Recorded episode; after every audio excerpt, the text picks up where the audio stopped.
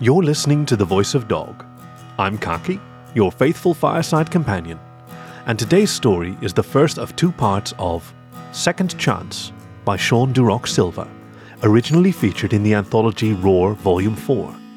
He also had stories featured in the Coyotl Awards anthology and Different Worlds, Different Skins. He was the founder of the Furry Writers Guild and currently lives in Texas with his partner and numerous puppies while focusing on his career in the utility industry. Please enjoy Second Chances by Sean Duroc Silva, Part 1 of 2. There'd be a full grid tonight.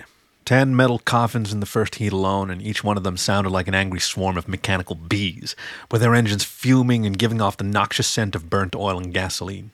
That pungent stench glued to the inside of your nostrils for days on end, along with the dust and tiny flakes of rubber from turning lap after lap around these filthy dirt rings. But the noise, it was by far the worst part. Inside of these things, it became downright unbearable. The piercing growl of the engine stabbed in my ears and made them ring to the point where it was difficult to focus on the race or even think straight. My hearing was pretty much shot after all these years spent at the track. You whispered to me or even talked softly, and I couldn't hear a thing. If it hadn't been for my keen sensitivity to sound, I'd probably be pretty much deaf. Though I imagine the alternative my human competitors had to deal with was much, much worse. And yet, there was really only one way to make the pain go away. It ended up being the same thing that soothed the aches in my joints and the constant clamor rattling inside my brain from the damaged eardrums. I'd just strap on the helmet buckle myself into the seat and start stalking my prey like a good cheetah was supposed to do.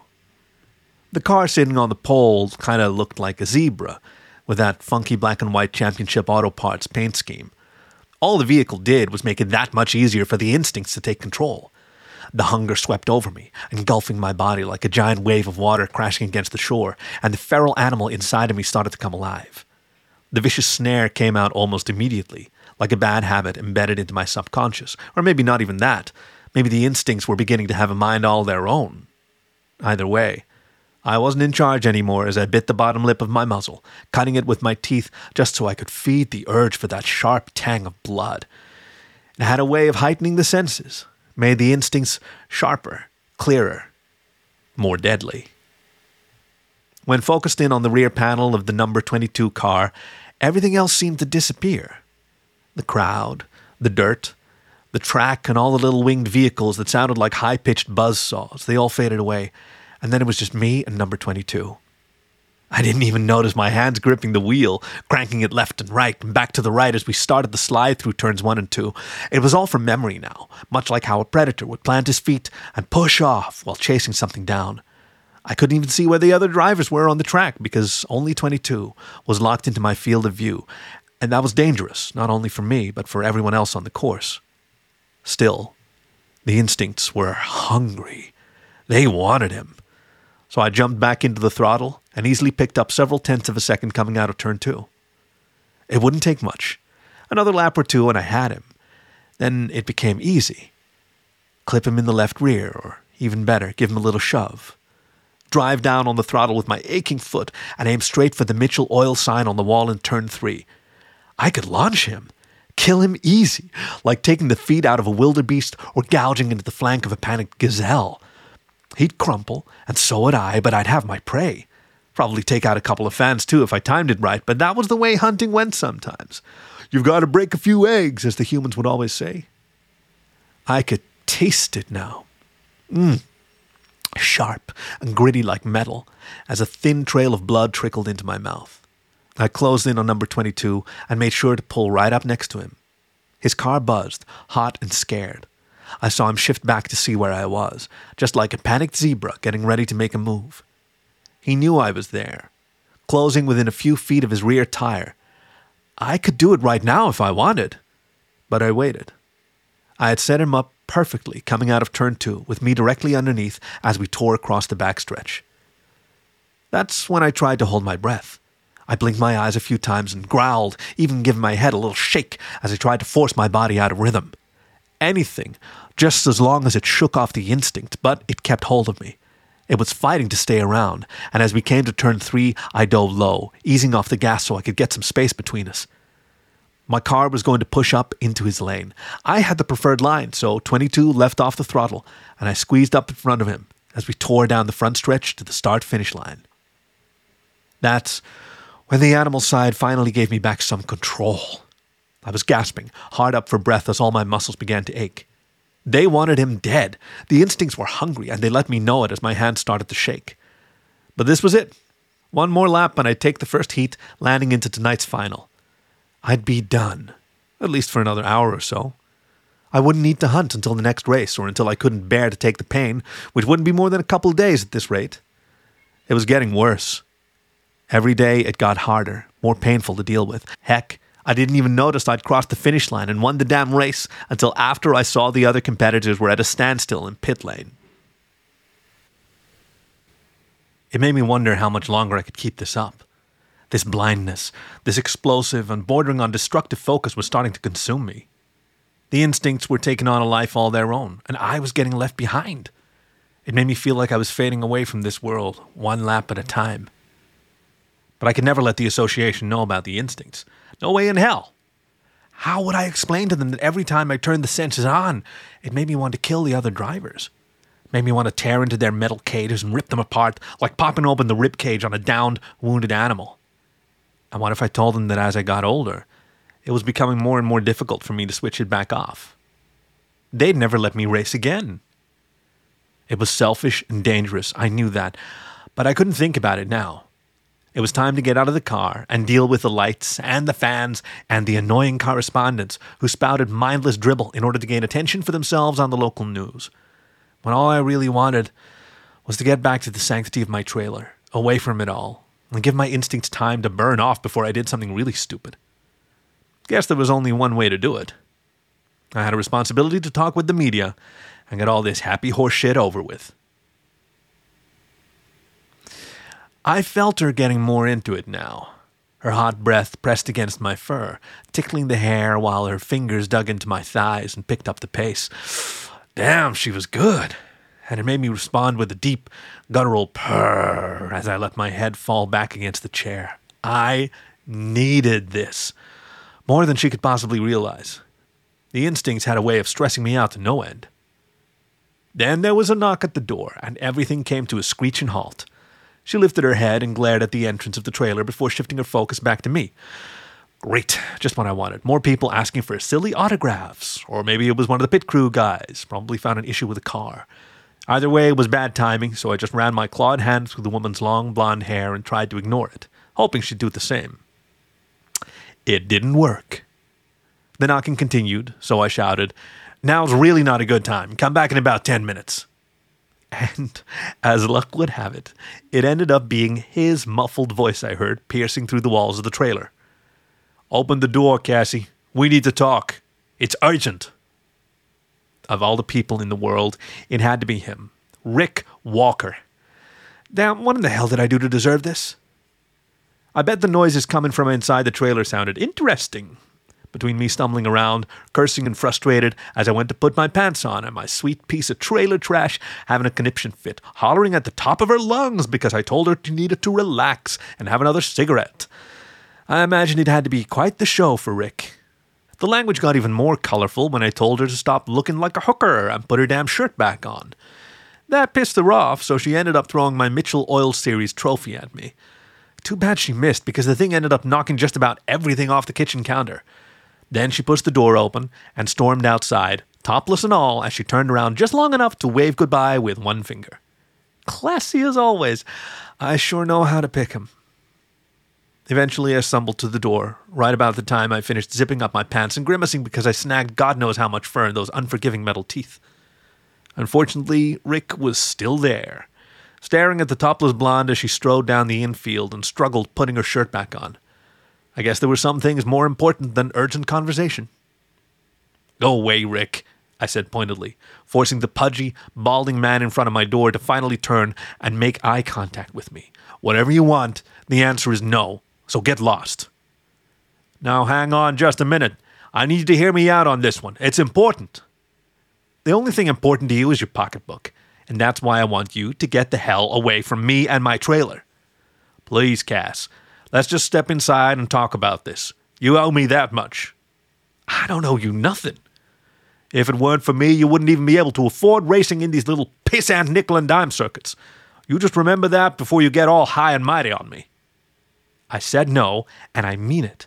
I ain't coming back, and I don't want anything to do with you or the ASCR. If that was the case, then why haven't you slammed the door already?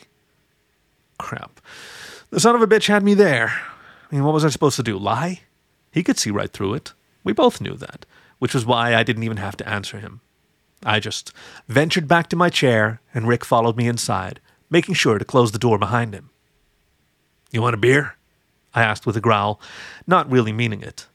When Rick passed, like I figured he would, I reached down into the ice chest next to my chair and grabbed one for myself. All right, talk, because whatever it is, it's got to be good to bring you all the way out to my neck of the woods. And I already have a pretty good idea. Rick purposely waited, taking a moment to look at the destruction little Miss Topless Hooker left in her wake, as if she could make the place look any worse. Then I'm guessing you've heard about what happened to Kyle last weekend, Rick said when he finally returned his gaze to me. You need to speak up, Rick. My ears are still ringing from the race. I said, I'm guessing you heard about last weekend. What happened to Kyle? Eh, somewhat, I replied, popping the beer can open so I could take in that satisfying hiss. I do get Sports Central and all that. Though I have to admit, it was kind of funny hearing how pretty boy Kyle broke his shoulder falling out of a golf cart. I always thought those celebrity golf tournaments were a bad idea. Things happen when you become famous. Don't you remember, King? I always hated that nickname. It made me feel even more different and reminded me that not only was I rare in human society, but in the animal one as well. King cheetahs were practically extinct now, except for the 15 or so left in captivity. But the gene guys thought it would be funny, using the genetic code to create a driver with built in racing stripes. I could see them every now and then if I turned just right in the mirror. I'd catch a glimpse of those three solid black lines running down my back right alongside the dark circular spots that dotted the rest of my fur. In a way, I hated them. They kept reminding me how I was good for only one thing driving a race car. And that was the part of my life I couldn't get a grip on anymore. Like I had blown a right front tire, and everything I'd been created for was now heading straight into the outside wall. So tell me, where the hell are you getting these drivers nowadays? Cheerleading school? I said, before taking a swig of my beer. Whether you like his attitude or not, Kyle's a good kid, Rick replied. And he's got more talent in his pinky finger than most of the drivers out on the circuit right now. Either way you look at it, he's still a pansy. And besides, he don't have half as much talent as Israel Munoz. Israel? That guy has maybe what, two top tens in three years? Yeah, he's on a bad team with shitty equipment. You pick him up when his contract's over, get him a decent ride, and he'll get you five wins and a championship. Easy. That a fact. Have I ever been wrong? He didn't respond, so I figured it was my turn to pause. Let him soak that thought in for a while. I loved being right, especially when it came to Rick and his thick ego. So, let me guess. You want me to suit back up and take over for Kyle? Is that it? Rick nodded, though it seemed a little reluctant. Just until he heals up, and that shouldn't be more than two or three races. But the main issue here is Dinova Beach. Not just anyone can jump in there and run 500 miles. Then I suggest you grab someone from a lower series. Uh, the good ones are already locked up, and I need a name. Someone the sponsors will be satisfied with. I said it once, and I'll say it again. The answer's no. I'm done with the ASCR. And personally, I like what I got here, running the small time pissant stuff, as you call it. Don't give me that line of bull. You're living like a bum, and this ain't you. How can you even tell yourself that you're happy being like this? That's because you don't know me, and you never did. I hated running the professional circuit. I hated the interviews, all the attention, the promoting, the media sessions, everything. But did they think about that when they created me? No. And why? Because I was simply made to race, to be a fucking tool for Kenny and the entire auto stock car racing committee, just so they could get out of their little funk and start raking in money hand over fist, plain and simple. It was more than just a funk king. Quit calling me that. I never liked it. And don't call me Cass either. It's Kasi. The name actually has meaning in Swahili. That is, if you ever bothered to look it up. Rick let out a loud sigh before continuing. As I was saying, you weren't around for D Day and the aftermath. And you have got no freaking idea how bad things really got. Christ almighty, I don't need to hear another one of those Dino Day spiels. The announcers do enough of that shit when they run their mouths for three plus hours before every race, and they can't seem to go one year without telling everyone and their grandmother about the 24 season. Not to mention that it keeps reminding me why I even exist. If it wasn't for that race, you could throw all your success and fame right out the damn window. That race made you and your entire career, your whole life. You wouldn't even be able to race here if it wasn't for D Day. And when you think about it, all your success, every bit of it, wasn't even meant for you. Because it should have gone to my. Rick couldn't finish, his sentence ending abruptly as he pointed a stubby, now trembling finger in my direction. It should have gone to my boy. Jesus. I'd almost forgotten about young Bobby Walker. I mean, it had all been before my time, years before, but the kid got killed right along with Orlando Chrisman and the two time reigning series champion CJ Bowman. Not to mention some spectators and the countless other fans who were injured when their cars broke through the catch fence and flipped into the grandstands that afternoon. And from what I'd seen, looking back at the old videos and highlight reels, Bobby was going to be real special a true talent behind the wheel, and he got cut down before he even had a chance to clock in a full season on the professional circuit. And Rick, well, in the end, he was ultimately the one to blame for it. He could have waited, had Bobby spend a year or two in the lower series getting laps under his belt, but knowing Rick, he probably wanted to jumpstart the boy's career and pushed him into the pros too early. Money can do that to you, especially when your daddy owns the cars and has all the big named sponsors lined up in his back pocket. I bet that decision continued to eat Rick alive, even to this day. It would me, if it had been my kid they pulled out of that smoking, mangled wreckage. The trailer sat silent for a few minutes as Rick collected himself and sat back down in his chair. He had to rub his eyes and breathe deeply several times, probably to help get his blood pressure under control. Guess Rick should have thought to bring his heart pills with him.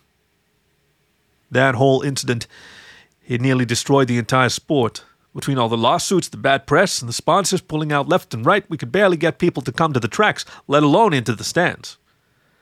And that's where I came in, huh? The circuit's favorite new toy, like some goddamn sideshow attraction. You have to take a moment and realize the severity of the company's situation. They had already tried everything else. After scaling back the number of races to cut costs, they instituted all types of measures which didn't pan out. The electronic safety systems to help avoid driver mistakes, cars with stabilizing controls, remotely operated vehicles, and then came the damn robots. I had to chuckle at that one. It made me laugh every time I heard it. I'd love to know who thought that was going to be a good idea. It was a clusterfuck. They had no instincts, damn things couldn't improvise, and they just drove in nearly perfect circles for three straight hours. The fans hated it. There was no pizzazz, no tension, no driver conflict, no trading paint, nothing. You can't program those things into a computer. But you, you were different. You energized the entire sport, the whole country even. The fans and the media loved you regardless of what you looked like. Yeah, well, that was then, Kasi said before throwing back another cheap beer. And I bet you good old Kenny Boy Francis doesn't want to see my retired ass anywhere near his new revamped series. Can't say I blame him either. Rick just shook his head and leaned forward in his seat, glaring at me like he'd never seen a cheetah that walked and talked before. What the hell happened to you? You ain't nothing like the guy who used to compete for championships year after year. Heck, if it wasn't for your looks, I bet I'd barely even recognize you. Half the time, Rick, I didn't even recognize my own self when I look in the mirror these days. Do you just not care anymore? That's part of it. The other part is breakdown, or at least that's what the doctors are calling it. The physical part, anyway all the aches and the pains. Didn't they tell you about all this during the initial contract negotiations? No, not that I recall. Guess you should have had a better lawyer then, one who could read the fine print. You think I had a choice in the matter? You were getting into the circuit, one way or another. You were going to be signed. And if I didn't do it, somebody else would have, regardless of what was going to happen to you physically, mentally, whatever. Why do you think I split as soon as my contract was up? The SCR didn't care that I had to be tested before and after each and every race, just so the director of competition could make sure I didn't have some sort of advantage over the rest of the field. All he cared about was getting the media off his back, even if that meant me being poked, prodded, jabbed, interviewed, and questioned more than any other driver. So you tell me, you think the ASCR ever gave a damn about me? Probably not. But at least with me, you had the best equipment and personnel money could buy. You may have had to go through a lot of unfortunate circumstances, but any one of those drivers would have given their right arm to have the opportunity you did. Maybe so. But I'm willing to bet all that extra financial backing you got from the ASCR didn't hurt your bottom line either, huh? That struck a nerve. I could see it in Rick's face as I watched his left cheek muscle twitch and a blood vessel started to throb on his forehead. That's what I thought. Well, here you have it, boss, I said as I outstretched both arms. The best, washed up, and genetically deteriorating race car driver science has to offer. I raised my beer and finished chugging it down in several large gulps. Your drinking habits can't be helping. Yeah, well, neither are the cheap blowjobs, but sometimes you do what you gotta do, I added, while tossing an empty can aside. I quickly reached for another and popped it open. Look, I'm gonna stop fiddle farting around here. I ain't holding a gun to your head, boss. The door's right there, I said, pointing toward the entrance of the trailer. Like I was saying, we can have you back at the track by Tuesday for some seat time. Get yourself acquainted with the new style car. That way, you'll be ready for practice when Friday rolls around. And I need to know your answer right away, because if not, I gotta find me somebody who will. The answer's still no. For the love of Christ, Kasi, do you realize how many retired drivers would be tripping over themselves for the chance to start the 500 one last time, let alone if they were offered one of my cars? And ain't none of them got the skills you have. I'm betting a lot of them would. But even the old timers ain't falling apart like I am. And whether you believe it or not, I don't belong out on the big stage anymore. And if not this, then what? Are you going to just sit in this trailer and rot when I'm giving you a second chance? The opportunity to go out and run in the biggest, most competitive racing series there is? I mean, what the hell are you so afraid of? That I'll end up getting a lot of people killed. Don't you see that? When I get out there, I had to stop, to pause just long enough so I didn't set the instincts off by accident. I hunched over in my seat and clutched my beer with two shaky paws, exhaling long and deep as I thought about all those carnal feelings boiling up inside. Rick knew about the instincts. He knew about them long ago, including what they were doing to me and what they were probably going to do to me eventually. I'm having trouble, Rick, keeping them under control. The breakdown, it's it's making things difficult. When I turn it on and let the instincts take over. It's getting harder and harder to turn them off. It's that bad already? I nodded. How much longer do you think you got? I don't know. It's getting worse each time, so a few more races, maybe not even that much. There's a possibility I could pull a full season if I don't turn it on every race, but there's no way to tell. Rick laughed at that, but it was more out of disgust than sympathy or anything else. Good to see the boss still had a heart. Too bad they didn't make you into a zebra or a gazelle or something, huh? Maybe you wouldn't be having all these problems. Eh, an herbivore never would have worked. They have a wide field of vision, sure, but with their lack of depth perception? I shook my head. And they couldn't focus on just the cars. They're too skittish. Heck, from what I understand, it was either this form or a lizard.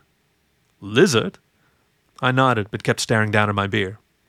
Apparently, they thought a reptile would be better suited to handle the heat inside the car. But in the end, they figured it was more important to address the issue of dealing with the high speeds. So. You still think you can handle it? I paused, taking a few seconds before moving my eyes up to meet Rick's. Even what I told you about the breakdown, you still want me out there? Money talks, and the sponsors want a big name to fill in for Kyle.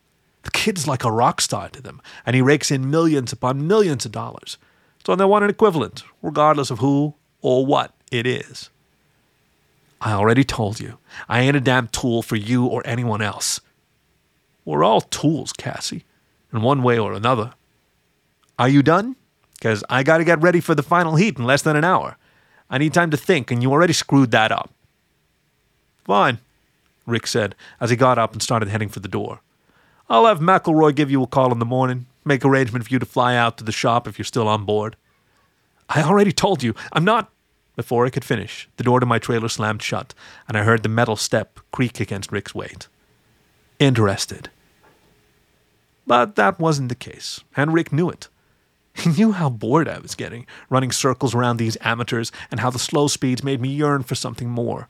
A challenge, with more danger and stiffer competition I could really sink my teeth into. I needed something that would make the instincts burn, and there was only one place I could do that. It wasn't here.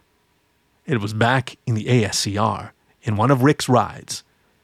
And it would all happen at Dinova Beach.